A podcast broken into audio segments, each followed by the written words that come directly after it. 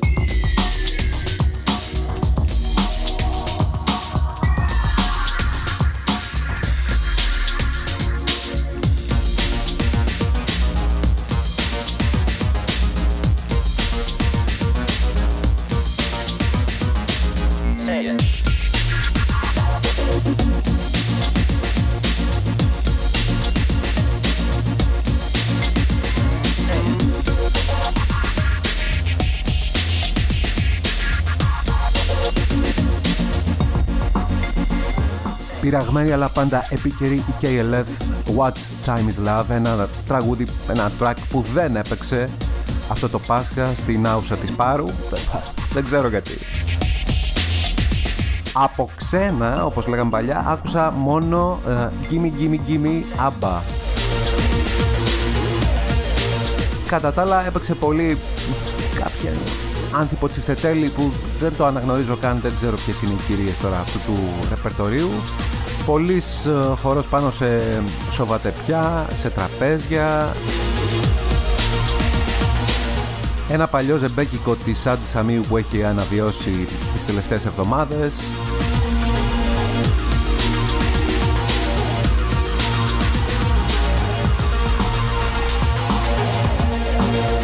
Και γενικώς μια διάθεση σαν εκείνη που μας ε, είχε μάθει ο αείμνηστος ή τέλος πάντων κι αν ζει να είναι καλά, Μιτσάρας που πήγαινε πίσω από τις ε, κάμερες και κουνιόταν για να τον ε, δούμε το βράδυ στην Αθλητική Κυριακή. Κάπως έτσι ήταν το Σαββατοκύριακο στην άουσα της Πάρου, μια α, οριακά decadence φάση με μια επίδειξη νεοπλουτισμού με ανθρώπους που διασκέδαζαν επιτιδευμένα ακριβώς τη στιγμή που ένα κινητό στόχευε πάνω τους και φωνάζανε, φωνάζανε στα ρεφρέν, στα κουπλέ σαν να έβαζε γκολ ο Χάμες Ροντρίγκες στο Καραϊσκάκι. Εντάξει, ε, ατυχής ε, παρομοίωση, ναι. Να είμαστε καλά και του χρόνου, εκεί πάλι.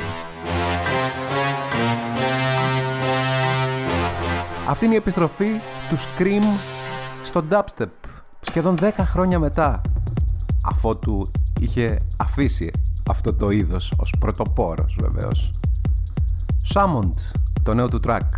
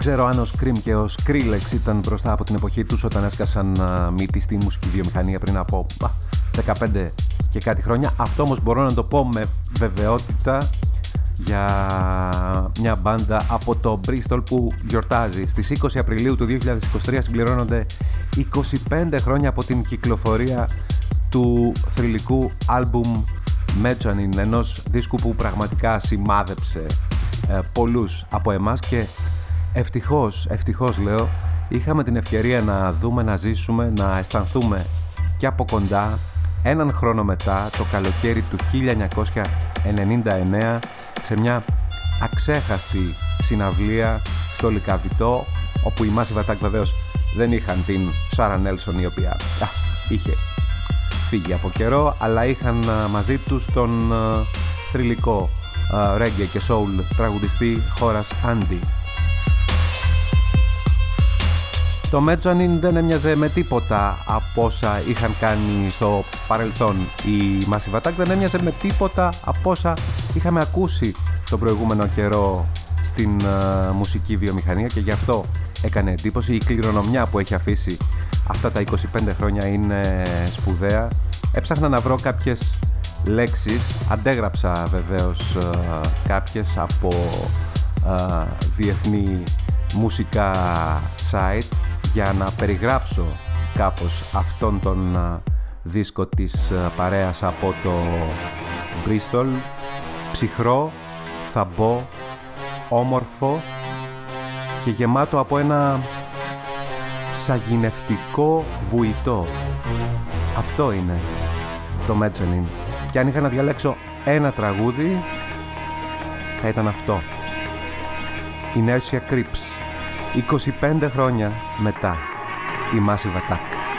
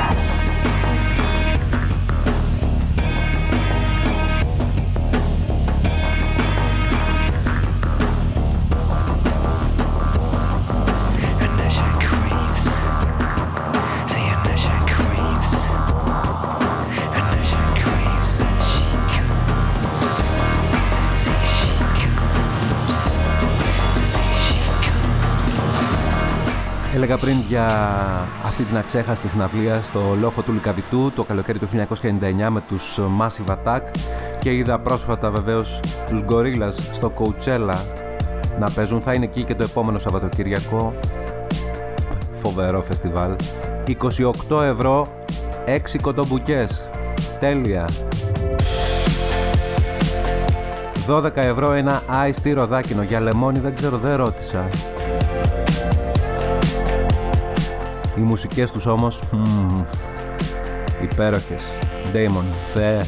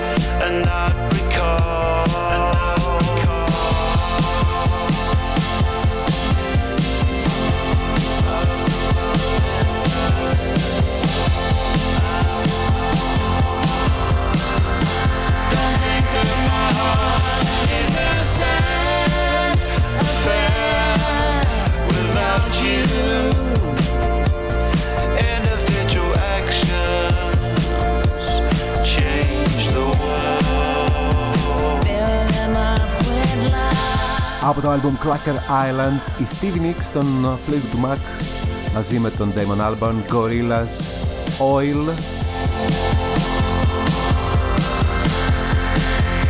Σας έχω μιλήσει βεβαίως ούκο λίγες φορές αυτό εδώ το podcast για την αγάπη μου για την τηλεοπτική σειρά TED Lasso. Είμαστε τώρα πια στο έκτο επεισόδιο του τρίτου κύκλου. Μόλις πριν από λίγες μέρες όμως είδα σε ένα facebook ε, post που έκανε ο συνάδελφος Κυριάκος Κουρουτσαβούρης ο οποίος εργάζεται και ως casting director σε τηλεοπτικές σειρές, θεατρικές παραστάσεις και κινηματογραφικές ταινίες. Ένα κάλεσμα που έκανε λοιπόν για ηθοποιούς που παίζουν ποδόσφαιρο και αμέσως πήγε το μυαλό μου στο ότι πάει να γίνει ένα ελληνικό Ted Lasso, τι ωραίο θα ήταν αυτό. Βέβαια έχει γίνει εδώ που τα λέμε. Το 2016 ήταν ο Αστέρας Ραχούλας που όταν είχε ξεκινήσει, εγώ θα το πω δεν τρέπομαι, μας άρεσε πάρα πολύ. Ήταν πολύ έξυπνο, πολύ καλά γραμμένο και είχε και ηθοποιούς που δεν γνωρίζαμε και μετέπειτα έγιναν, ε, πώς να το πω, τηλεοπτική στάρ. Σκεφτείτε, Γιώργος Γάλλος, Ηλίας Μουλάς, Ελένη Ουζουνίδου, Σπύρος Τσεκούρας και αρκετοί ακόμη.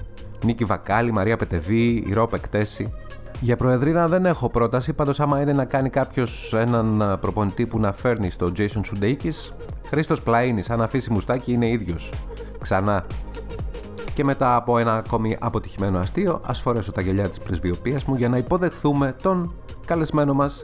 Ο Πάρης Ρούπος γεννήθηκε τον Τσερνομπιλικό Απρίλιο του 86, τα θυμάμαι εγώ αυτά, στη Λάρισα και μεγάλωσε εκεί με αταξίες και ιδανικά έκανε για χρόνια το γραφίστα μέχρι που σχεδιάζοντας μια αφίσα για stand-up comedy σκέφτηκε ας βάλω και μένα μέσα μετά έγραψε και δυο αστεία αυτό τον καιρό παρουσιάζει τη δεύτερη solo του παράσταση με τίτλο «Όχι μανάδες» τίτλο που εμπνεύστηκε από σχόλια που πήρε για την πρώτη του παράσταση.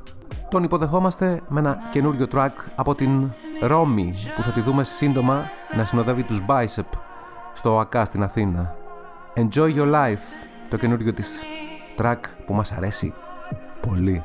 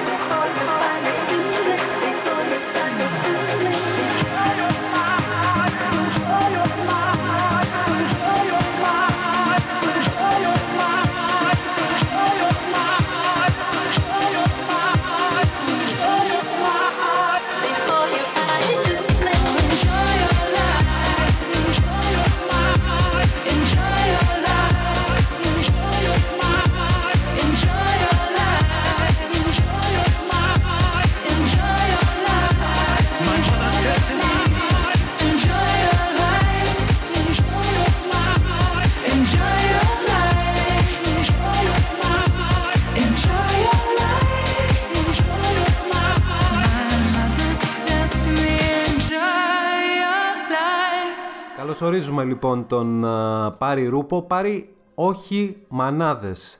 Ποια είναι η έμπνευση, το διάβασα τώρα, το ξέρω να σου πω αλήθεια, αλλά πες μου, ποια ήταν η έμπνευση για να δώσεις αυτό τον τίτλο στην uh, παράσταση; Ε, γεια σου Κώστα, καταρχάς. Μην πω κατευθείαν. Ε, λοιπόν, όχι μανάδες, να, πω, να πω και εγώ ένα γεια. Το όχι μανάδες μου ήρθε γιατί χτίζοντας την παράσταση ε, παίζοντας τα παράλληλα την, την παλιά μου παράσταση, την προηγούμενη, το δουλίτσα να υπάρχει, ε, διαπίστωσα ότι μια στο τόσο, όπως χτιζόταν ο σκελετός της παράστασης, είχε κάποιο mom joke μέσα. Δηλαδή είχε κάποιο αστείο για μάνες. Ε, από τα ίσως πιο κλασικά μέχρι κάποιο πιο ιδιαίτερο. Και μετά μου ήρθε το, στο μυαλό ότι ε, υπάρχει αυτό το. Η μάνα έχει μια έτσι, πολύ συγκεκριμένη θέση στην, Στην Ελλάδα. Στην Ελλάδα, ναι. Ενώ στο εξωτερικό τα αστεία είναι. Εντάξει, και στο, εξ- και στο εξωτερικό. νομίζω. Σχετικά θεμητά. Θεωρούνται προσβλητικά για τη μάνα τα αστεία και τις βρισχές και στο εξωτερικό. Νομίζω υπάρχουν πολλά mom jokes και mom, mom βρισχές, ας πούμε. Μαμοβρισχέ και στο εξωτερικό και σε ταινίες το βλέπουμε κτλ. Ε, αλλά εγώ θα έχω τη δικιά μου εμπειρία από Ελλάδα προφανώς και μου ήρθε αυτός ο τίτλος ότι μετά από τόσα αστεία για μάνες ή μπινελίκια που ακούμε για μάνες ή προσβολές για μάνες, πάντα υπάρχει ένας τύπος που θα πει όχι μανάδες, παιδιά. Δηλαδή, πείτε ό,τι θέλετε, αλλά όχι μανάδες. Και σκέφτηκα ότι κάποιος θεατής μετά από λίγο της παράστασης μπορεί να σκεφτόταν αυτό το πράγμα. Παιδιά, λέει, λέει, λέει για διάφορα, εντάξει, μπορεί να λέει για. Μπορεί να λέει για το ολοκαύτωμα, μπορεί να λέει για το. για, για Ναι, ναι, θάνατο. ναι, μην πεις- για μην πεις θά- τα ναι. hot takes, ας θα τα πούμε λίγο παρακάτω. Α, ναι, οκ. Μπορεί, μπορεί να λέει διάφορα σκληρά πράγματα, αστεία για διάφορα περίεργα θέματα, αλλά όχι μην πιάσει τη μάνα στο στόμα σου. εντάξει. Εκεί τραβάει τη γραμμή, ρε παιδί μου. Που μου φαίνεται πολύ περίεργο. Ωραία. Και αφού πιάσαμε λοιπόν τις μανάδες, τις μαμάδες, τις μητέρες, όπως θέλει ο καθένας α, στις ε, προσφωνεί, σκέφτηκα ότι έχουν φτιαχτεί δεκάδες τραγούδια, ελληνικά και ξένα, για μαμάδες. Έχεις κάποιο αγαπημένο εντός ή εκτός εισαγωγικών; Καλά, ναι, είναι πολλά. Είναι από, από σκοπτικά τραγούδια μέχρι full σοβαρά που έχουν μέσα όλα τα, όλες οι παθογένειες που αφορούν τη, τη σχέση σου με τη μάνα. Ε, το ελληνικό, ας πούμε, το εγχώριο αγαπημένο μου νομίζω του, του Τζίμι του Πανούση, το Μάγισσα Μανούλα, δεν ξέρω αν το γνωρίζεις. Κοίτα, είναι, είναι φοβερό κομμάτι καταρχάς, αλλά ταυτίζεσαι πάρα πολύ. Έχω ταυτιστεί πάρα πολύ γιατί έχει μέσα ένα στίχο που λέει Εσύ κυλοπονάς, μα εγώ δεν βγαίνω, να ξαναγεννηθώ, δεν το παθαίνω. Δηλαδή, έχω ταυτιστεί πολλές φορές με αυτό. Βάση, γιατί είμαι εδώ; δεν, δεν- δεν θα το ξανά έκανα, ρε παιδί μου. Αν είχα την επιλογή να μην, να μην ξαναγεννηθώ, δηλαδή η μετεσάρκωση για μένα είναι φιάλτης, ας πούμε. Με φάση, δεν θέλω να το ξαναζήσω αυτό.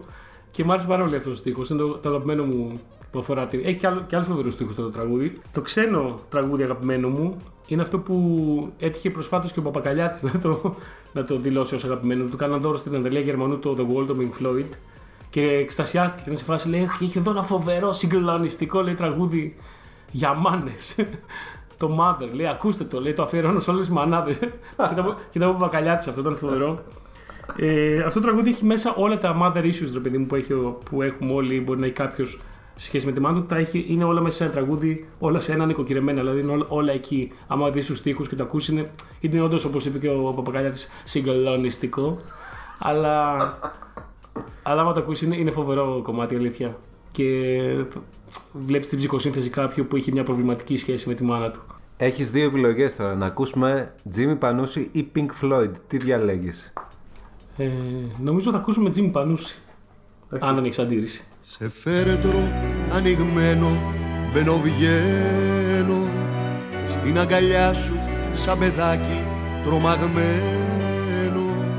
Σαν μαργαρίτα την καρδούλα μου μαδάω Κι όλο μου βγαίνει πως στο βάθος σ' αγαπάω. Μάνα, μητέρα, μανούλα, μαμά Στου κόλπου σου τη ζέστη χωμένος βαθιά Εσύ κυλοπονάς, μα εγώ δεν βγαίνω. Να ξαναγεννηθώ δεν την παθαίνω. Εσύ κυλοπονάς, μα εγώ δεν βγαίνω Να ξαναγεννηθώ δεν την παθαίνω.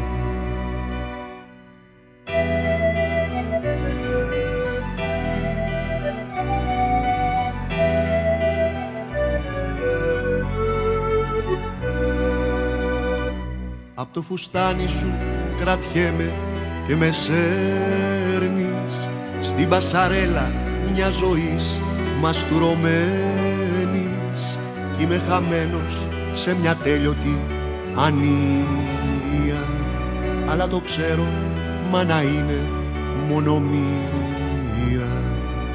Μάνα, μητέρα, μανούλα μαμά Στου κόλπου σου τη ζέστη χωμένος βαθιά. Εσύ κυλοπονάς μα εγώ δεν βγαίνω. Να ξαναγεννηθώ δεν την παθαίνω.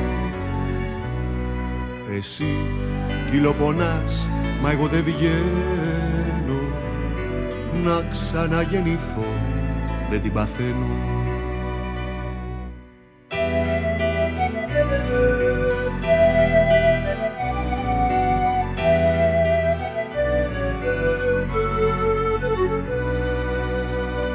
Ηλεκτρικά, ναρκωτικά με ταξιδεύουν μέσα από γυάλινα κουτιά με κοροϊδεύουν. Είσαι η μάγισσα που θα ήθελα να κάψω και μπρος στα πόδια σου το πτώμα σου να κλάψω.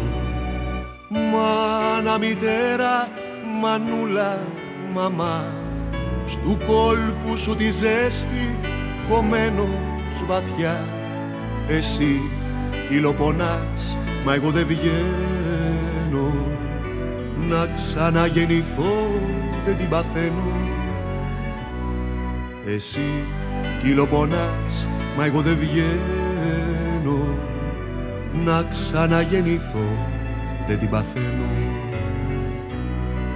Συνεχίζουμε στην κουβέντα μας με τον Πάρη Ρούπο, ο οποίος έχει σπουδάσει γραφιστική και θέλω να τον ρωτήσω, ε, έχω μιλήσει με ανθρώπους που στο παρελθόν επίσης έχουν σπουδάσει γραφιστική, π.χ. ο τραγουδοποιός, ο Παναγιώτης Πανταζής, ο γνωστός όμως ως Pan Pan, με Ecotides κλπ. Τον έχω ρωτήσει για εξώφυλλα και άλλους ανθρώπους κάνοντας αυτό το podcast τα τελευταία χρόνια. Το ίδιο πράγμα θα κάνω και τώρα. Θέλω να μου πεις ένα αγαπημένο εξώφυλλο δίσκου, προφανώς όχι κάποιο πορτρέτο, κάποια φωτογραφία και ένα άλλο που θα ήθελες να το είχες φτιάξει εσύ και πώς θα το έφτιαχνες. Καταρχάς ο Παμπάν είναι φίλος και νομίζω ότι ε, έχει, έχει, είμαι σίγουρος ότι έχει σπουδάσει αρχιτεκτονική αρχικά και μεταπίδησε και στη γραφιστική και στη μουσική όπως okay. κάναν πολλοί του καλλιτεχνικού χώρου. Ήρθαν να μας πάρουν τη δουλειά. του το έχω πει. Κοίτα, οι Beatles ό,τι βγάλανε στα 7 χρόνια καριέρας τους και τα άλμπουμ ήταν όλα διαμάντια και γενικά είχαν μια καλή αισθητική στα, στα artwork τους, όχι όλα, αλλά λίγο, κάποια ήταν λίγο πιο κλασικά, πιο basic, κάποια πολύ ωραία. Κάτι πήγε πολύ λάθος στο Magical Mystery Tour. Δεν ξέρω τι σκεφτόντουσαν εκεί πέρα. Δεν βγάζει κανένα νόημα το εξώφυλλο. Είναι όλα λάθος τα χρώματα. Είναι, είναι χάλια. Είναι σαν, φαίνεται μια, βγάζει μια ακραία φτύνια. Ε, δεν ξέρω αν έγινε επίτηδες. Αν έγινε επίτηδε. Ναι, αλλά ήταν σαν Γκεντέλικ Rock τότε. Ναι, μάλλον έγινε, μάλλον έγινε ε, σχεδιασμένο με πολλά ναρκωτικά, ίσως παραπάνω από ό,τι θα έπρεπε. Για να βγει ένα ωραίο εξώφυλλο όπως ήταν πούμε, το Sgt. Peppers Lonely Hearts Club Band, π.χ.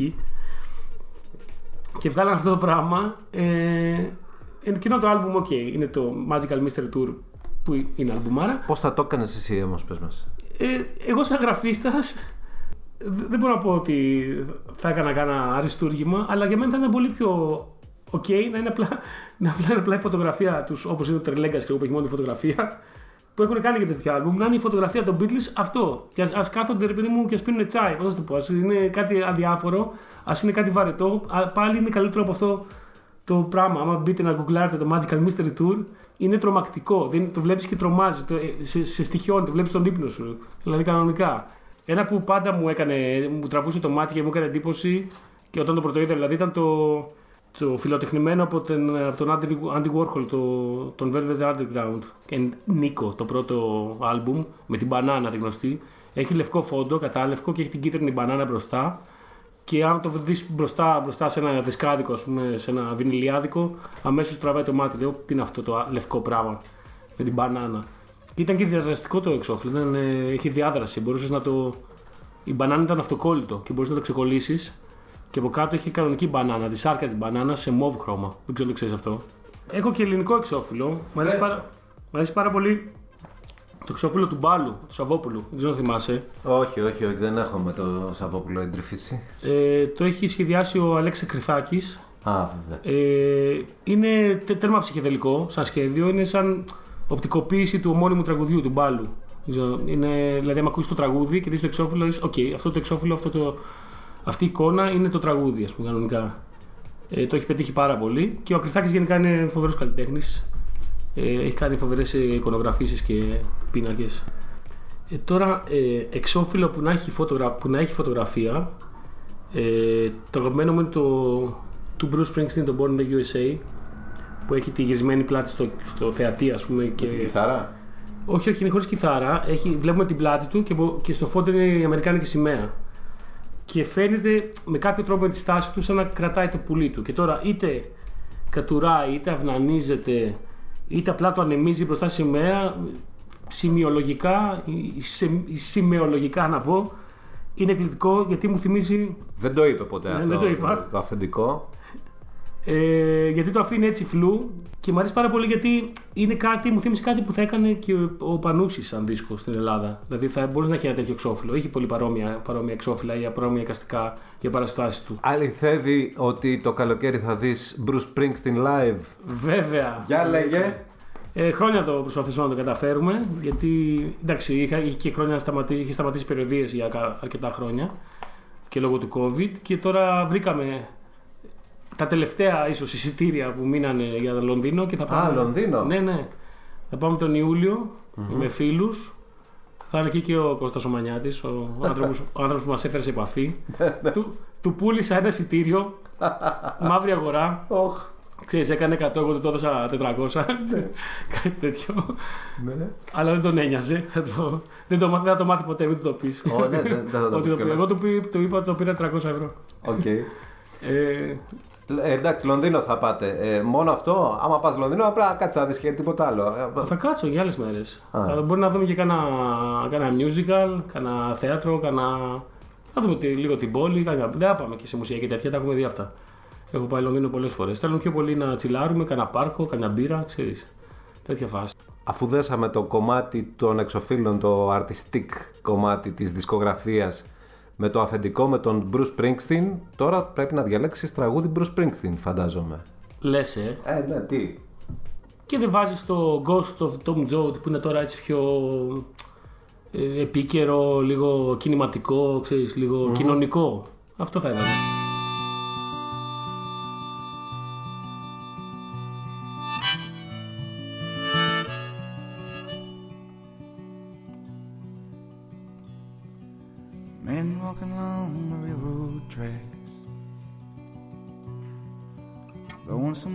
Someplace and there's no going back.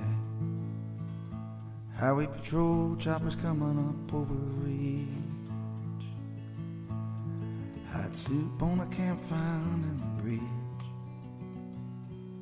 Shelter line stretching round the corner. Welcome to the new world order. Family sleeping in their car in the southwest. No home, no job, no peace, no rest. Well, the highway is alive tonight. But nobody's kidding nobody about where it goes. I'm sitting down here in the campfire line. Searching for the ghost of Tom Joe. He pulls a prayer book out of his sleeping bag. Preacher lights up a butt and takes a drag. Waiting for when the last shall be first and the first shall be last. In a cardboard box neath the underpass.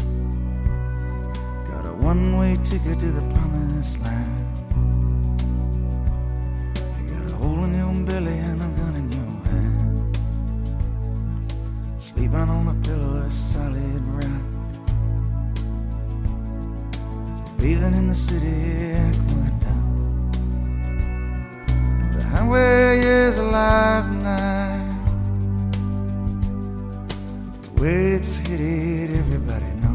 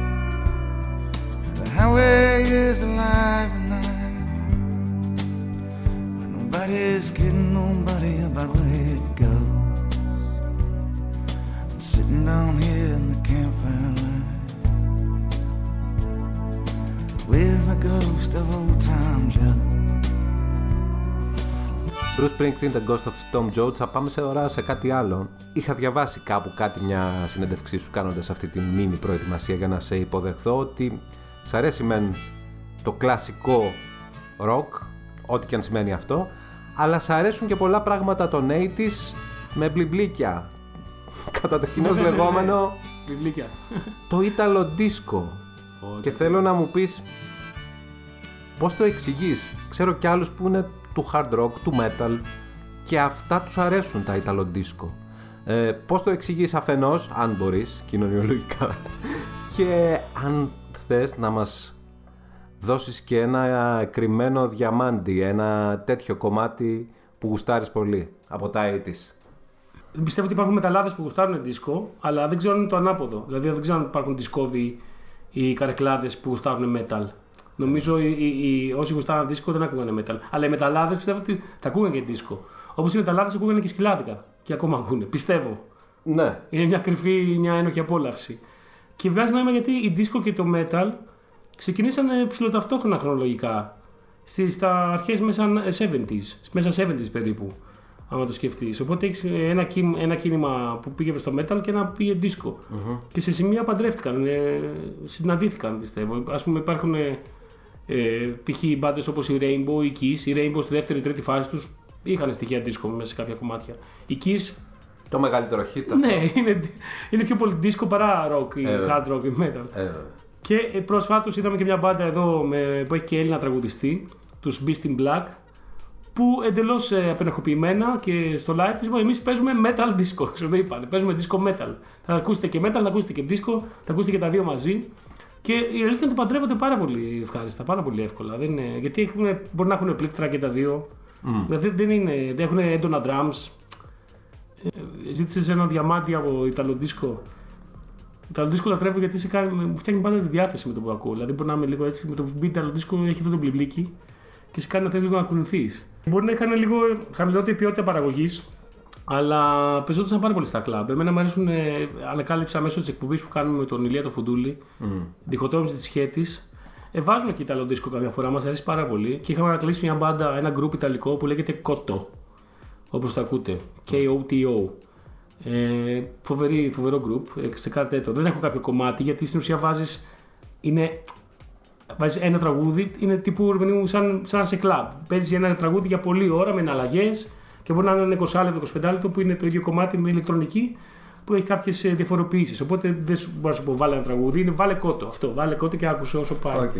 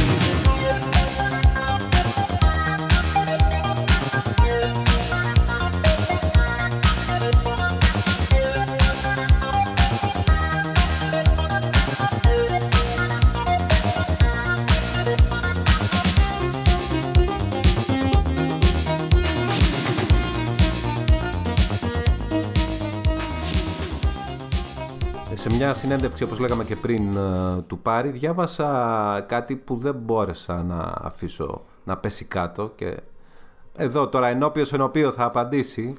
Είπες... Είχε πει λοιπόν σε μια συνέντευξη ο Πάρης ότι το δικό σου για πάντα του Μιχάλη, του Μιχάλη Ραγκετζή εννοώ, έχει βασιστεί σε 7 τραγούδια άλλων. Και θέλουμε τώρα εδώ μπροστά να, να ορκιστεί, ενδεχομένως όχι εντάξει, και να και να τα απαριθμίσει ποια είναι αυτά τα 7, γιατί τον έχω και το δίσκο εδώ απέναντί μου και έχω και υπογραφή και του Μιχάλη απάνω του. Αλήθεια, στο, κλέ, στο κλέβω. και ευρύτερα να μας πεις ποιο είναι το αγαπημένο σου κλεμμένο εντός εισαγωγικών ελληνικό τραγούδι ως, ως αντίγραφο ενώ ως κάτι που πάτησε σε κάτι άλλο. Πάλι ορμόμενος από τη διχοτόμηση σε φαντάζομαι γιατί είχαμε κάνει ένα αγαπημένο μας κομμάτι στην εκπομπή ήταν να βρίσκουμε τραγούδια που μοιάζανε με το δικό σου για πάντα του Ρακιτζή. Και με το που το βρίσκαμε το ένα τραγούδι, το βάζαμε στην εκπομπή. Μετά στην άλλη εκπομπή βρίσκαμε και άλλα που δεν ξέραμε πριν, το ξαναβάζαμε και αυτό και λέγαμε ότι. Αλλά εμείς λέμε και στηρίζουμε ότι δεν είναι κλεμμένα. Δεν έχει κλέψει ο Ρακιτζή. Οι άλλοι έχουν κλέψει το Ρακιτζή. Κατάλαβε, αυτό λέμε εμείς. Ναι, Ότι Συμφώνω. ακούσαν το δικό σου για πάντα του Ρακιτζή και πήγαν και γράψαν άλλα τραγούδια. Για πες κανένα. Το πιο κραυγαλαίο από όλα δεν, είναι, δεν ξέρω αν είναι 7, αλλά είναι σίγουρα 4, μπορεί και ένα ακόμα. 4 συν 1 μπορεί. Το πιο κραυγαλαίο ακόμα είναι από Macaulay Second Group, το Destiny. Αν το ακούσεις, είναι γαμημένο ολόιδιο.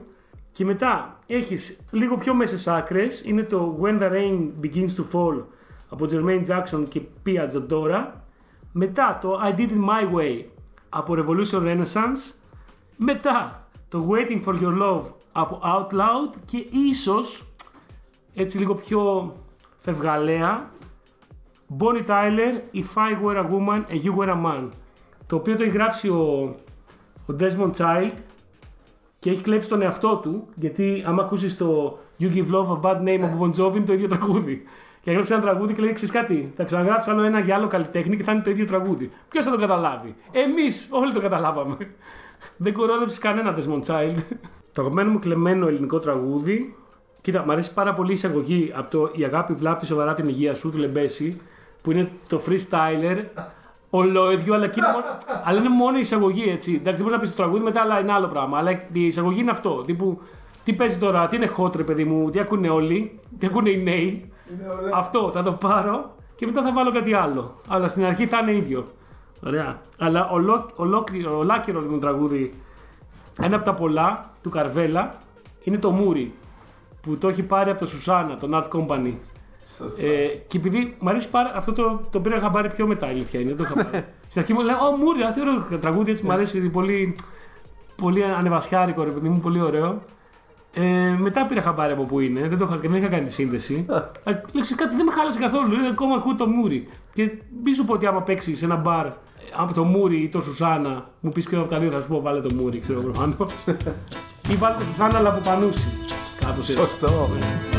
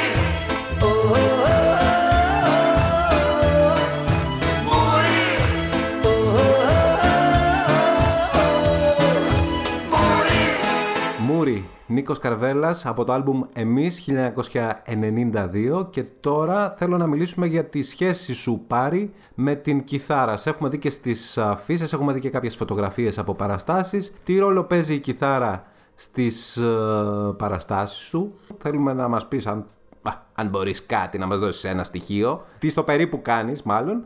Και αν έπρεπε να παίξεις ένα βράδυ κάποιο τραγούδι στα σοβαρά, να γουστάρεις, να γουστάρει ο κόσμος από κάτω, ποιο τραγούδι θα έπαιζες. Εντάξει, μικρό ρόλο παίζει η κιθάρα γιατί ε, σε σχέση με, το, με την ολότητα της παράστασης, ε, ένα μικρό μέρος είναι τα τραγούδια. Μικρότερο τέλος πάντων το αμυγό stand-up. Έτυχε να είχα μάθει να ξέρω κιθάρα κάποια χρόνια. Δεν την είχα βάλει εδώ και χρόνια στο stand-up. Δεν μου τέριαζε. Δεν, δεν έβρισκα λόγο να το βάλω με το ζόρι. Ε, τώρα στη δεύτερη παράσταση, όσο έπαιζε αυτά τα χρόνια, μου ερχόταν και ταυτόχρονα με τα κείμενα τα στανταπικά μου ερχόταν και κάποια, κάποιες ιδέες για, για κάποια τραγούδια ε, είτε για διασκευές να αλλάξω στίχους σε κάποια συγκεκριμένα κομμάτια ώστε να σχολιάσω κάποια πράγματα είτε να γράψω κάποιο δικό μου και το, και το δεύτερο είναι στα σκαριά ε, για να μην λένε ότι απλά τα παίρνουμε Α! έτοιμα. Ναι, ναι, ναι. Θέλω... Έχω ήδη ένα δικό μου μέσα στην παράσταση και θέλω να βάλω κι άλλα. Για να μην είναι όλο διασκευές μόνο, που είναι έτσι λίγο πιο, να το πω, λίγο πιο εύκολο. Ε, εντάξει, δεν είμαι κανένας κιθαρίστας προ. Ωραία. Το χρησιμοποιώ την κιθάρα μόνο σαν ένα μικρό εργαλείο για να ε, διαμφίσω την παράσταση με ένα ακόμα σκοπτικό μουσικό μέρος ε, να την κάνει έτσι και λίγο πιο, πιο ενδιαφέρουσα, πιο, να έχει κάποιες αναλλαγές γιατί το one-liner αστείο που κάνει είναι αυτό που υπηρετώ, ας πούμε, να το Ναι. πω έτσι. Περισσότερο θέλει λίγο κάποια πράγματα λίγο να σπάει, γιατί δεν με λες και πολύ ζωηρό στη σκηνή, οπότε ε, με την κιθάρα λίγο κλείνομαι και εγώ λίγο παραπάνω, είμαι λίγο πιο χαλαρός σε σχέση με το, Ναι. το άλλο. Γιατί η κιθάρα είναι λίγο σαν ένα σπίτι, τα έχεις μπροστά σου και λίγο σε. Είναι λίγο safe space, πώς να το πω, σε σχέση με το πόσο εκτίθεσαι αν είσαι μόνος σου με το μικρόφωνο. Μου φαίνεται λίγο, λίγο πιο εύκολο. Τώρα, αν ήταν να σοβαρέψω για κάποιο λόγο που δεν υπάρχει λόγος να σοβαρέψω μια στάντα παράσταση, ε, θα, έπαιζα, για, θα το έπαιζα στο τέλος για φάση σας αφήνω με αυτό, σκεφτείτε. Θα έπαιζα τον Νικόλα Άσιμου το παράτατα. Και μετά θα τα παράταγα. Πώς να σου το πω. Δηλαδή, θα ήμουνα Δεν έχεις και το μικρόφωνο. ε, παρά τα δουλειά, παρά τα, παρά τα όλα, παρά τα, παρά τα και εμένα και φύγε. Ενώ με την έννοια ότι- Αλλά μου αρέσει πάρα πολύ αυτό το τραγούδι γιατί είναι μηδενιστικό και πολλές φορές ο μηδενισμός ε, απελευθερώνει ε, σε κάποια κομμάτια. Σε κάποια, όχι σε κάποια κομμάτια, ενώ σε κάποιες ε, περιπτώσεις. Ναι. Δεν θεωρείται καλό πράγμα ο μηδενισμός γενικά, αλλά ε, όταν αφορά εξουσιαστικές καταστάσεις χρειάζεται μηδενισμός. Τώρα έχω μπει τώρα εδώ στα πολύ βαθιά εδώ πέρα. Δεν πειράζει, δεν πειράζει. Καλά κάνεις, θα, θα πούμε και δύο πράγματα παραπάνω. Θα ακούς... ε, Υπάρχει αυτό το τραγούδι, φαντάζομαι θα το βρω να το. Υπάρχει, δεν το βρίσκεις στη καλύτερη ποιότητα του κόσμου. Επειδή θα βρει κάπου μια κασέτα του άσημου, ξέρω εγώ που την ηχογράφησες μέσα σε πηγάδι. Αλλά δεν ξέρω.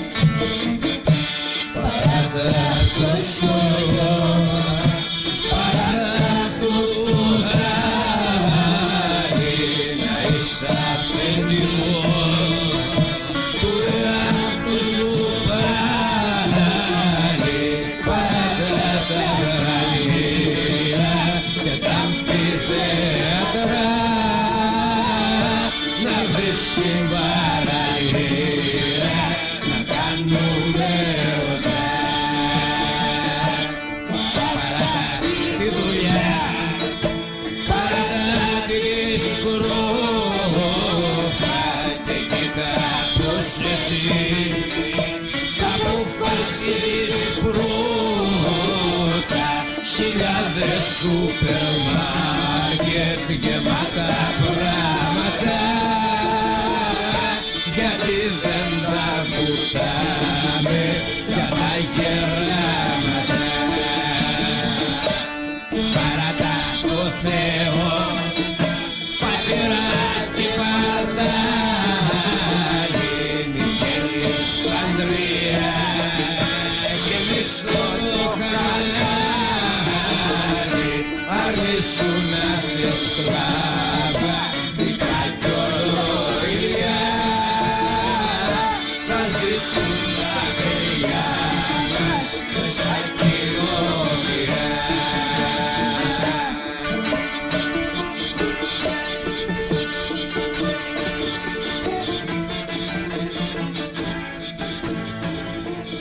παράτατα από τον ε, Νικόλα Άσιμο. Θέλω να μου πεις ε, πάρει πόσο προετοιμασμένος είσαι στο να βρεθεί κάποιος που να αντιδράσει έντονα σε ένα πολιτικο-κοινωνικό σου σχόλιο από μικροφόνου; Σου έχει συμβεί και πώς ε, αντιδράς εσύ; Ε, ναι, μπορεί. Πάντα μπορεί να συμβεί αυτό. Και σίγουρα έχει συμβεί κιόλας. Δεν θυμάμαι συγκεκριμένο μέρος και πότε έγινε, αλλά ε, δεν, δεν, αντι- δεν, δεν ανοίγεις διάλογο εκείνη την ώρα προφανώς γιατί κάνεις μια παράσταση. Ε, Λες απλά στον άνθρωπο αυτό που, το, που για κάποιο λόγο είχε την ένσταση και ήθελε να το εκφράσει σε μια θεατρική παράσταση που κανονικά εντελώς ομά πρέπει να τον βουλώνεις και να περιμένεις να τελειώσει η παράσταση και να έχεις κάποιο πρόβλημα. Μπορείς να δει, θα το συζητήσουμε, δεν έχω κανένα θέμα με αυτό. Αλλά εκείνη την ώρα ο κόσμος βλέπει μια παράσταση, οπότε μην πετάγεσαι. Προσπαθεί να είσαι λίγο ευγενικός και λίγο μετριοπαθή, ε, ώστε να μην ε, συνεχιστεί.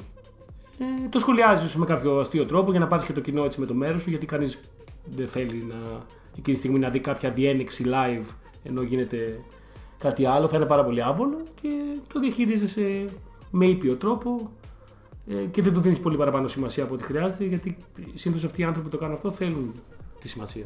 Βέβαια, χειρότερο φαντάζομαι από αυτό, το να, από το να υπάρξει ένας που αντιδρά σε ένα, ε, όπως είπα και πριν, πολιτικό κοινωνικό σχόλιο, είναι να μην γελάνε. Ε; Ναι, ναι, αλλά ε, το να μην γελάνε ε, μπορεί να συμβεί. Ε, χειρότερο δεν είναι το να μην γελάνε για μένα. Το χειρότερο είναι να μην σε προσέχουν. Α, Ε, να μιλάνε, να, να είναι αλλού, να κάνουν φασαρία, να, ή, ή να σε προσέχουν, αλλά να, να έχει- υπάρχει εχθρικό κλίμα, ότι ξέρεις, δεν μας αρέσει, περιμένουμε να τελειώσει όλο αυτό. Αυτό συμβαίνει συνήθως σε παραστάσεις που παίζουμε σε κάποια μέρη του, στα οποία ο κόσμος μπορεί να μην ήξερε ότι έχει stand-up και βρέθηκαν εκεί τυχαία και ξέρεις, δεν είχαν ενημερωθεί ή κάτι τέτοιο τις- για τέτοιες καταστάσεις. Τώρα, αν άλλος έχει έρθει, έχει δώσει 8-10 ευρώ να έρθει στο θέατρο να σε δει, νομίζω ξέρει που ήρθε. Θέλω να πιστεύω. Οπότε το να μην γελάνε μπορεί να συμβεί, μπορεί να μην συνδεθείς με το κοινό. Κάποιες φορές συμβαίνει αυτό. Ε, αλλά πολύ χειρότερο για μένα είναι το να, να υπάρχει αδιαφορία και οχλαγωγία και ε, γενικά εχθρικό κλίμα. Πριν πούμε δύο πράγματα ακόμα για το stand-up comedy και τις παραστάσεις που κάνεις, θέλω να μιλήσουμε τώρα για την, ε, όχι αγάπη, λατρεία σου προς τον Bob Dylan.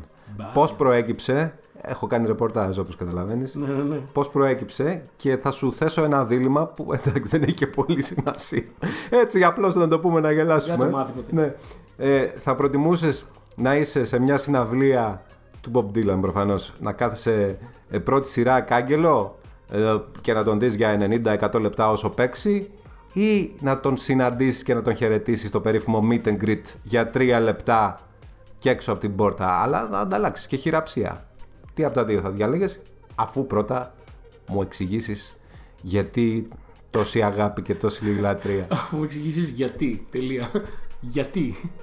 Ε, Από μικρός άκουγα, μου άρεσε πάρα πολύ, ειδικά όταν ε, είχε συνδεθεί με τα πολιτικοκοινωνικά στην, πολύ, ε, στην καριέρα του πολύ νωρίς. Ε, αλλά μου έκανε τρελή παρέα όταν ήμουν φαντάρος. Είχα κατεβάσει όλα μου τα, όλα του τα άλμπουμ σε, στο τέτοιο, στο MP3 και, και, και άκουγα στις στιγμές που ήθελα απλά να, έτσι, να χαλαρώσω ή να ράξω ή κάπου ας πούμε, ή πριν κοιμηθώ ή οτιδήποτε και άκουγα και έδωσα λίγο παραπάνω σημασία και στους στίχους πλέον, ό,τι καταλάβαινα. Ε, και εκεί άρχισε λίγο να, μέσα μου να, να ανεβαίνει σε δημοφιλία εσωτερική και σε, σε εκτίμηση και τον έψαξα λίγο παραπάνω και δηλαδή έχει περίπου ε, 11 χρόνια που, που τον αγαπάω λίγο παραπάνω σε σχέση με άλλους τραγουδοποιούς και είχα την τύχη να τον δω και live αρκετές φορές. Και φτάνοντας στο δίλημα που μου έθεσες, δεν υπάρχει δίλημα. Θα προτιμούσα να τον ξαναδώ live πρώτη, φορά, ε, πρώτη σειρά μπροστά, ας πούμε, για 90 λεπτά παρά να τον συναντήσω γιατί πιθανότατα δεν θα μου πει τίποτα. Θα καθόμαστε εκεί 3 λεπτά. Δεν θα λέμε κάτι, δεν θα χαίρεται που είναι εκεί καθόλου. Δεν θα θέλει να το κάνει αυτό, θα είναι πάρα πολύ άβολο γιατί ο ίδιος είναι πάρα πολύ άβολος όπως τον έχω κόψει. Οπότε δεν θα έχει πολύ νόημα να τον συναντήσω, δεν θα πούμε τίποτα. Ούτε φωτογραφία θα βγούμε, ούτε θα θέλει, ούτε, Ούτε θα ανταλλάξετε καμιά φυσαρμόνικα. Ούτε πώς- ούτε τίποτα, όπως τίποτα. Με τον Κατσιμίχα έτσι λένε ότι Ναι, ναι, στα ναι. 90s ότι είχε εκεί, γίνει. Εκεί δουλέψανε μαζί και το έκανε opening, εντάξει, ήταν, λίγο, και ήταν και λίγο. Ήταν και σε μια άλλη εποχή. Τώρα το Ε, βλέπεις- βέβαια, βέβαια. βέβαια. Αυτό με γοητεύει όμως, ότι, ότι δεν χαιρετάει πολύ, δεν μιλάει, εξαφανίζεται μετά το live. Την τελευταία φορά δεν είπε ούτε γεια, δεν είπε. ήσουν εκεί, φαντάζομαι, στην Αθήνα. Στη Μαλακάσα, πού Ήμουνα. ήταν. Στη, στη Μαλακάσα. είπε κάτι; Είπε κάτι. Αυτό είναι, σημαίνει ότι πέρναγε καλά. Σκ- Σκέψου. Αν πει κουβέντα, σημαίνει ότι wow, γι' αυτό σήμερα ήταν ε, Γαμό. Φοβερό live. Ναι. ε, και αυτό είναι καλό σημάδι. Ότι στη Μαλακάσα αυτό που έγινε τότε ήταν μαγικό. Γιατί άλλαξε όλο το σετ. Έπαιζε επιδόπου κομμάτια, γιόλαρε. Ήταν φοβερό. Ε, ήταν από τα καλύτερα live που έχω δει γενικά. Ήταν, έβλεπα ένα live να μαγειρεύεται μπροστά μου επί τόπου. Ήταν ο ορισμός της ζωντανής εμφάνισης. Τίποτα δεν ήταν προδιαγεγραμμένο, πιο προμελετημένο. Ήταν φοβερό. Ειδικά το live της Μαλακάση που λες ήταν, ναι, ήταν από τα καλύτερα. Στο τελευταίο live που τον είδα Ισπανία, μίλησε λίγο, Α. μίλησε λίγο και χαμογέλασε κιόλας. Μιλάμε και είχε, είχε τρελα... φέρει να έχει τρελαθεί. Ήταν φάση, wow, είναι η καλύτερη μέρα της ζωής μου. Γι' αυτό σου λέω, εμένα, εμένα με εγωιτεύει αυτό το ότι ε, δεν λέει πολλά, είναι λίγο μίλητος, ε, εξαφανίζεται, δεν θα κάνει τέτοια. Οπότε κρατάει κάτι το μυστηριώδες. Διάλεξε ένα τραγούδι και γιατί θες να ακούσουμε αυτό το τραγούδι από τον Bob Dylan. Θα βάλουμε το Visions of Joanna που το είχε παίξει και στο live της Αθήνας τότε. Ε, ε, εκτός προγράμματος. Δεν το είχε στο πρόγραμμα. Το έπαιξε μόνο σε αυτή, σε αυτή τη συναυλία και πουθενά άλλο. Ain't it just like the night to play tricks when you're trying to be so quiet? We sit here stranded, though we're all doing our best to deny it. And Louise holds a handful of rain, tempting you to defy it. Lights flicker from the opposite loft. In this room, the heat pipes just cough. The country music station plays soft, but there's nothing, really nothing to turn off. Just Louise and her lover so entwined. and these visions of Johanna that conquer my mind.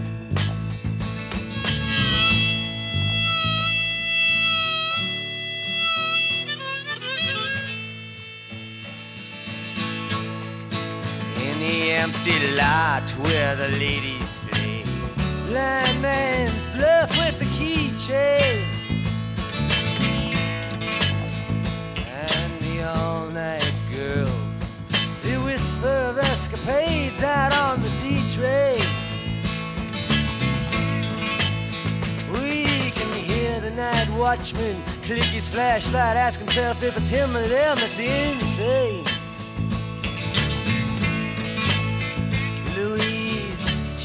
Alright, she's just near. She's delicate and seems like the mirror. But she just makes it all too concise and too clear that Johanna's not here.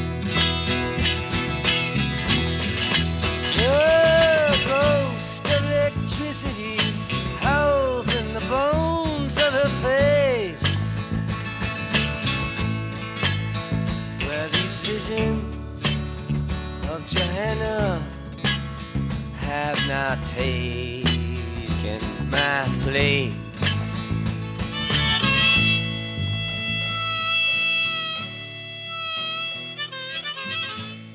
Δεν ξέρω αν ο Bob Dylan θα ήταν καλός για παρέα, για δίδυμο στο stand-up. Εντάξει, όχι, αστείευομαι. Ε, ερώτηση. Ποιος μουσικός ή τραγουδιστής θα ήθελες, πιστεύεις ότι θα μπορούσατε να κάνετε ένα καλό δίδυμο επί σκηνής σε stand-up comedy show.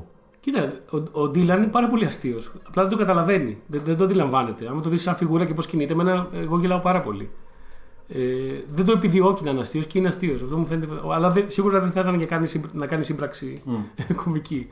Από μόνος του όμως είναι. Αν τον αφήσουμε στην άκρη, ε, τώρα σε ένα εντελώς μη ρεαλιστικό πλαίσιο, Ε, βέβαια. ε, είχα δει τον Bill Bailey πέρσι, ε, που είναι κωμικός και μουσικός, φοβερός μουσικός, βασικά όχι απλά μουσικός. Ε, και κάνει ένα πάρα πολύ ωραίο κωμικό μουσικό show.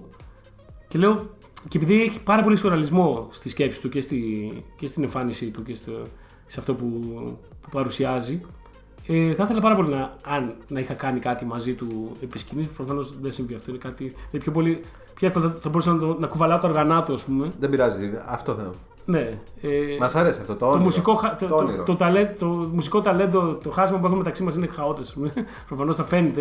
Αλλά θα μπορούσα να το βοηθάω λίγο εκεί με τα, με τα props του, με τα όργανα, να κάνω κι εγώ καμιά κάτι, καμιά κασκαρίκα και κάτι. Κάπως θα μπορούσα να χωθώ και σε αυτό που κάνει και θα ήμουν ευχαριστημένος. Δηλαδή. Να είμαι εκεί κάπου στη σκηνή και να κάνω κι εγώ κάτι. Ε, ακόμα πιο μη ρεαλιστική προσέγγιση, ο Λουκιανός Κυλαϊδόνης Ω, είναι πλέον αδύνατον και εντάξει και εν ζωή θα ήταν αδύνατο πιστεύω. Αλλά και αυτός μου φαίνεται πάρα πολύ αστείος. Ε, και ίσως επειδή του αρέσει πάρα πολύ το, η αμερικάνικη κουλτούρα, τα 50s, το... πιστεύω ότι θα του άρεσε πάρα πολύ και το stand-up. Θα του άρεσε, να- δηλαδή τώρα επειδή τελευταία γίνονται κά, κάτι συμπράξεις, όπως με την ταράτσα του Φίβου που έχει βάλει stand-up μέσα, ένα βαριετέ κτλ. Και, επειδή του αρέσει του, του Λουκιανού αυτό πάρα, πολύ- πάρα πολύ, ίσως αν έκανε κάποια παράσταση τώρα να το έβαζε μέσα. Ε, το πιστεύω ότι θα το έκανε αυτό. Πρόσφατα κάναμε μια, ε, έκανε μια σύμπραξη σε live μουσικό, τον Revans, που είναι και αυτή μεγάλη φαν του Λουκιανού. Είναι μια μπάντα πάρα πολύ ωραία. Έχουν κάνει και ένα τραγούδι αφιέρωμα στο Λουκιανό. Ε, παίξαμε μαζί, έκανα stand-up στην αρχή και μετά το διάλειμμα, ενδιάμεσα δηλαδή από το δικό του set. Και μ' άρεσε πάρα πολύ, ήταν πάρα πολύ ωραία.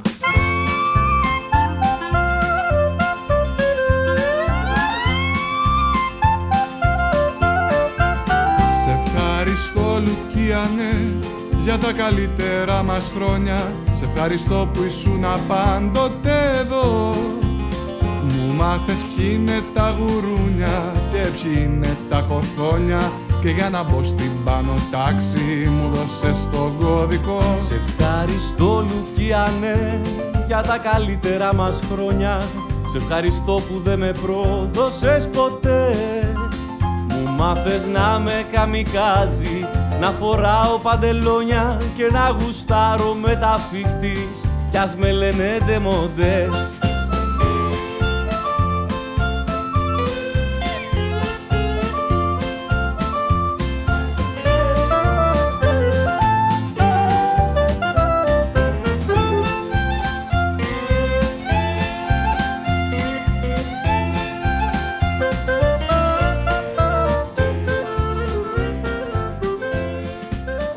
Η Revans, σε ευχαριστώ Λουκιανέ. Τώρα, Πάρη, δεν θα αποφύγω βεβαίως να σε ρωτήσω ότι το προηγούμενο διάστημα το όνομά σου ακούστηκε λίγο περισσότερο με αφορμή ένα κομμάτι μικρό μιας παράστασης που είχε κυκλοφορήσει στο ίντερνετ με την α, δική σου αναφορά στην α, Κύπρο και ομολογώ ότι με ξάφνιασε η ειλικρίνειά σου και η παραδοχή του λάθους σου. Πιστεύω δηλαδή ότι θα μπορούσες, λέω εγώ, να ήσουν και πιο φειδωλός. Να έλεγες ναι μεν, οκ, στα... χωρίς να πεις πολλά πολλά. Δεν ξέρω αν καταλαβαίνεις τι λέω.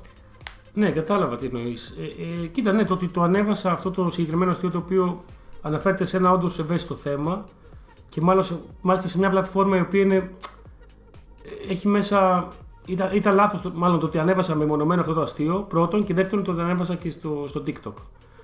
Που στο TikTok δεν έχω ιδιαίτερη εμπειρία με την πλατφόρμα και δεν είχα, πάρει, δεν είχα διαπιστώσει το πόσο εύκολα αναπαράγεται και με τι τρόπους και υπάρχει, αυτό το, υπάρχει ένα, μια τάση στο TikTok να παίρνουν βίντεο και να βγαίνει κάποιος να το σχολιάζει και να μπορεί να σε βρίζει. Και... Ναι. Είναι αρκετά τοξική πλατφόρμα, πιο πολύ από το Instagram, ας πούμε, ε, και από άλλα μέσα.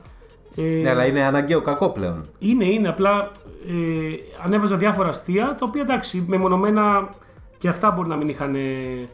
Ε, ε, να μην βγάζαν πολύ νόημα όσον αφορά την παράσταση. Σαν αστεία βγάζαν νόημα, αλλά ότι η φάση τι είναι αυτός, λέει αυτό κάτι, α, οκ. ε, είναι edgy, Ναι, ναι. Με, με ενοχλεί, οτιδήποτε. Αλλά το συγκεκριμένο, ε, αν είχα σκεφτεί το πού το ανεβάζω και τι κόσμος θα το δει, ε, και πώς μπορεί να αναπαραχθεί, δεν θα το έκανα. Αυτό ήταν το λάθος. Το ανέβασα στη... μόνο του στο TikTok. Και άμα το είχα ανεβάσει, ας πούμε, που το έκανα κιόλας μόνο στο Instagram, ε, μπορεί να το είχαν πάρει και εκεί χαμπάρι, αλλά δεν θα γινόταν τόσο πολύ. Το TikTok λειτουργεί με αυτόν τον τρόπο. Λειτουργεί με πολύ περίεργα μέσα. Ε, λειτουργεί πάρα πολύ με κράξιμο. Έχει, ε, από ό,τι το έχω δει, δηλαδή, έχει πολύ χαμηλά ποιοτικά standards. Έχει περίεργο κόσμο μέσα, έχει πολύ πιτσιρίκι, έχει πολλούς φασίστες. Ε, είναι σαν να μετακινήθηκε εκεί όλη, Πώς να το πω. Δεν, το λέω, δεν το λέω όλος ο κόσμος που είναι εκεί, είμαστε και εμείς εκεί. Αλλά σου λέω ότι Ναι. έχει πολύ βούρκο μέσα. Πάρα πολύ. Ε, και αυτό, είναι, αυτό συμβαίνει γιατί είναι το πιο δημοφιλές αυτή τη στιγμή. Οπότε προφανώς έχει όλους. Είναι σαν πηγαίνεις σε ένα στρατόπεδο. Έχει κάθε, από κάθε κατηγορία ανθρώπου ε, εκπρόσωπο. Πώς να σου το πω. Μπορεί να υφίσταται σάτυρα κομμωδία χωρίς να θίγει πρόσωπα και καταστάσεις. Μα, δεν- μα αυ- αυτό, είναι, αυτός είναι, αυτό χαρακτηρίζει τη σάτυρα για την κομμωδία. Να θίγει πράγματα. Δεν γίνεται. Άμα δεν θίγεις κάτι, τι κομμωδία κάνεις; Δεν βγάζει νόημα σαν όρος μετά. Η κομμωδία πρέπει να θίγει πράγματα. Αυτό κάνει και η σάτυρα. Αλλιώς αυτό ακυρώνεται. Πριν κάνουμε φινάλε, ποιοι είναι οι προσεχείς ε, στόχοι, τι έχεις ε, στο μενού, στο πρόγραμμα; Συνεχίζεις παραστάσεις, έχεις μία τώρα 25 Απριλίου στο μουσικό κουτί στον Κεραμικό, την παράσταση «Όχι Μανάδες». Από εκεί και μετά Είχα κάνει ένα κύκλο παραστάσεων στο μουσικό κουτί, η τελευταία θα είναι 25 Απρίλη. Η παράσταση όμως συνεχίζεται να, να παίζεται στην επαρχία του. Θα τουράρω επαρχία, ήδη το κάνω. Τα Παρασκευό Σαββατοκύριακα κυρίως σε διάφορες πόλεις. Θα το κάνω και το Μάη. Και γενικά νομίζω ότι την παράσταση θα, θα συνεχίσω να την κάνω να- και με τη νέα σεζόν. Θα την παρουσιάσω ξανά από Οκτώβρη, φαντάζομαι, ένα, ένα άλλο κύκλο. Σταθερά, εβδομαδιαίο δηλαδή. Στο ενδιάμεσο όπου μπορώ να την ε, παρουσιάζω θα το κάνω και, και εκεί το καλοκαίρι, σε, σε χώρους ε, πιο θερινούς, ε, ταράτσες, ε, εξώστες, ε, αυλές ή οτιδήποτε, σινεμά, δεν ξέρω τι.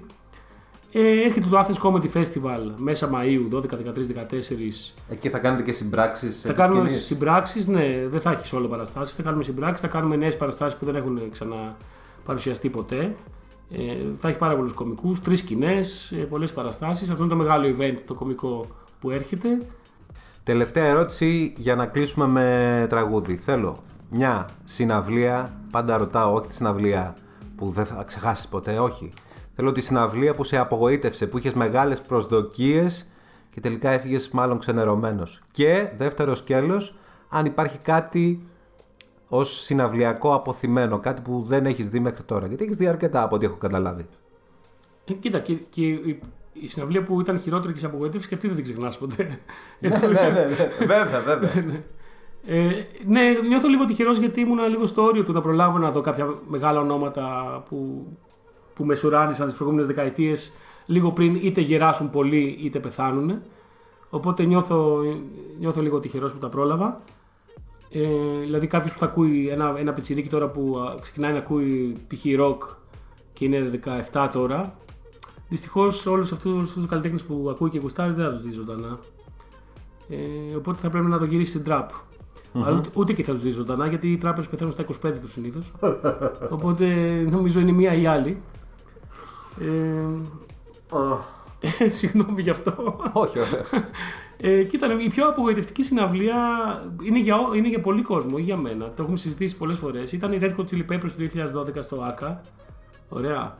Είχαμε πολλές προσδοκίες, περιμέναμε χρόνια. Λέμε θα έρθει, θα γίνει χαμός, θα παίξουν φανκές, θα χορέψουν, θα χτυπηθούμε και δεν έγινε τίποτα από όλα αυτά. Τώρα, το live που περιμένω ήταν η Bruce Springsteen που είπαμε- είπαμε πριν, ήταν από τα αποθυμένα μου και ευτυχώς θα γίνει πραγματικότητα. Ε, περιμένω όμως για κάποιο λόγο, ενώ δεν είμαι πολύ φαν αυτής της μουσικής, ενώ της, ακούω αλλά δεν είμαι ρε παιδί μου, δεν είμαι hip hop ε, Wu-Tang Clan που έρχονται τώρα. Ναι. Συμφωνώ. Πιο πολύ νομίζω γιατί θα είναι εκεί πάρα πολλοί φίλοι και θα, απλά θα βρεθούμε και θα γουστάρουμε και θα πίνουμε τις μπύρες μας. Δηλαδή, πιο πολύ νομίζω πλέον στα live πηγαίνω για το γύρω-γύρω. για το socialize και τις μπύρες παρά για το ίδιο το live. Εκτός αν είναι κάτι που μου αρέσει πάρα πολύ. Για όλα τα υπόλοιπα πάω λίγο. Α, okay, θα είναι φίλοι εκεί, ωραία, πάμε, πιούμε μια μπύρα. Αυτό. Το πει, θα μου δώσει 50 ευρώ να δεις- να πεις μια μπύρα. Ε, μπορεί να το κάνω και αυτό. Δεν ξέρω, τι να σου πω. Ωραία. Εκεί θα τα πούμε ξανά λοιπόν. Α, όχι, θα όχι, είναι. θα έρθω, μα- μάλλον θα έρθω στην παράσταση. Nice, ε, Φούταν Κλάν όμως στο release festival. θα- Ναι, νομίζω ότι και εγώ δεν θα το χάσω αυτό. Για, για αυτούς τους λόγους, για τους ιστορικούς λόγους. Ιστορικούς και αυτό το περιμένει πάρα πολλοί κόσμος. Και όταν κάτι χαϊπάρεται τόσο πολύ, λες: OK, δεν γίνεται να το χάσω. Α πούμε, Γκάσε Ρόζε ξέρω ότι θα είναι χάλια. το ξέρουμε όλοι μέσα μας ότι δεν θα είναι καλά. Αλλά θέλω να πάω να δω Γκάσε Ρόζε, ξέρω. Τι να κάνουμε. τώρα. θα πας. Ε, Μάλλον θα πάω, ναι, δεν ξέρω. Ωραία, Ε, εντάξει, Άμα έρθει η ώρα. Καλά να περάσετε. Ευχαριστώ- Ευχαριστούμε κατάλαβα, κατάλαβα κάποιος δεν θα πάει. Πάρη Ρούπο, ευχαριστώ πάρα πολύ. Εγώ ευχαριστώ για την πρόσκληση, την παρέα, τον καφέ, όλα. Είμαι ο Κώστας Θεδωρού, αυτό ήταν το Stay Tuned σεζόν 3 επεισόδιο 6. Αν σας άρεσε ό,τι ακούσατε, κάντε μας follow στο Spotify για να σας στέλνουμε ειδοποιήσεις διακριτικά κάθε φορά που ανεβάζουμε καινούριο επεισόδιο. Φινάλε προς το παρόν με τους Faith No More από τα παλιά. Evidence, τα λέμε σύντομα. to open the hole.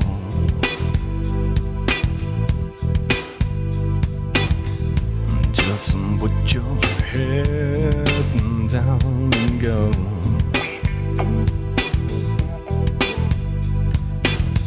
And step aside the piece of circumstance.